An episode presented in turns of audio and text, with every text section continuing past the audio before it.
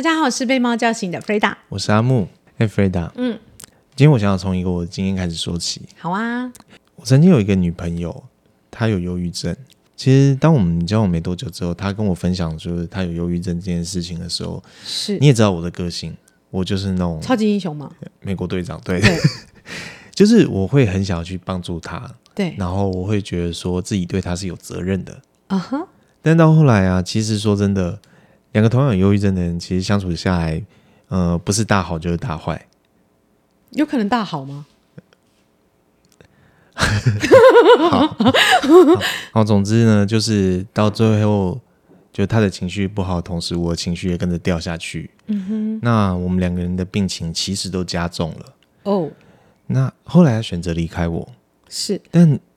在那个当下，其实我很生气，我会觉得说，就是我都为你付出了这么多了，你为什么不愿意也为我付出？嗯，那当然，过十几年之后的现在，其实我再回想起来，我会觉得，明明就是我想要去照顾他，明明那个当那个时候是我觉得我可以照顾他。当我回想到这个点的时候，其实我就会觉得我那时候讲的话很不负责任。明明我前面这么说了，但结果后来我实际上我我在承诺一个我做不到的事情。嗯，就是说。我觉得说就是，我觉得说，如果是我现在我的话，可以做得更好，很多事情也许就不会像这样子了。哦，我觉得在讲自责之前呢、啊，嗯，我现在想说，你真是很大的胆子，竟然敢讲前女友的事情。我们前面录了二十几分钟，是你告诉我，叫我叫我用这个例子的，我没有，我看什么东西、啊。好好好，我全我我我我我我直接把那个片段剪出来放上去。好啦好啦，就是我我觉得其实今天我们其实想要讲的东西叫自责。嗯、我觉得这个自责这个情绪是是这样哈，因为我我懂你，就是在那个当下的，就是你可能当下不会有这种感觉，可是你回去再回想的时候，因为你现在已经相对健康了，所以你再回去看那段时间的时候，你会有一个更好的做法。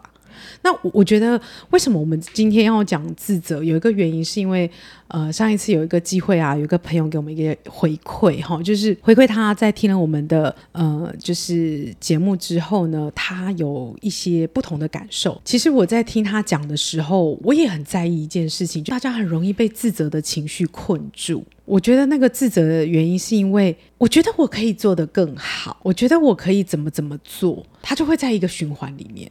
呃，可能让他会觉得更不开心、更不快乐。对啊，因为我身边有很多的朋友啊，就是会在，因为你知道，大家都很有责任感，所以常常会在一种自责的状态，而且会被自责这种情绪、这种状态、这种感受被一直牵着走。你觉得自责怎么来？我觉得在我们的文化里面，其实很容易就会产生一个自责的情绪，嗯、像那句话是“吾日三省吾身”嘛。嗯，那。其实就是叫我们一直反省我们自己。嗯，那很多时候我们的长辈、我们的师长告诉你说你要做的更好。对，那变成你犯了错就会说：“哎，你为什么做的不够好？”指责。对，这些东西它都会渐渐的内化到我们的思考里面，那就会变成我们时常在想说就是。哎呀，我这边做的不够好。哎呀，我这边做的不够多。哎呀，如果我可以怎么做就更好了。很多时候就会陷入一对，就像你刚刚讲的那样的自责的循环。嗯，哎，我我其实蛮认同你刚刚讲的，就是我们的环境会，我们的教育啊，就是一直让我们告诉我们说，我们应该要就是做一个什么表率啊，然后应该要怎么怎么怎么怎么啦，那要遵守规范啊等等的。尤其是像我是长子，我就会常常就是被说，就是哎。你要做给你弟弟看啊，甚至有时候就我弟弟犯错，可能都会说，就是哎，你这个做哥哥的，你怎么没有把他带好啊？怎么样等等之类。即便不是我的问题，但都是我的责任。你知道这很有趣，就是我们明明知道自己的责任，我们会对我们自己的行为负责。我不会对你的行为负责啊，呃，像而且我都会觉得像吾日三省吾身，他只叫你省视自己，但没有叫你责怪自己。嗯，可是真的责任感比较重的人啊，哈，他都会把那个东西背在自己身上。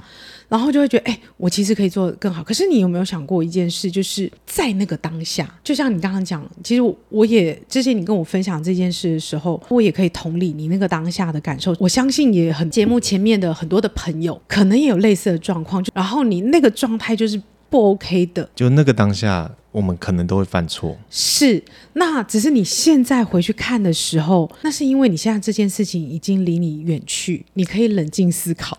一方面，时间会冲淡一切；是一方面，当局者迷。是，当我们时间过久了以后，我们就旁观者清了。我们再用旁观者的角度去看那个时候，当然会觉得说啊，其实我那个时候可以怎么做？对，我那个时候可以做得更好。对对，但是我们永远都不可能用这个当下的状态回去过那一段人生。没错，没错。而且，因为我我我觉得非常认同，就是因为呃，我们就是一直在经历人生的各个阶段，嗯，然后我们在各个阶段都会有不同的收获跟成长。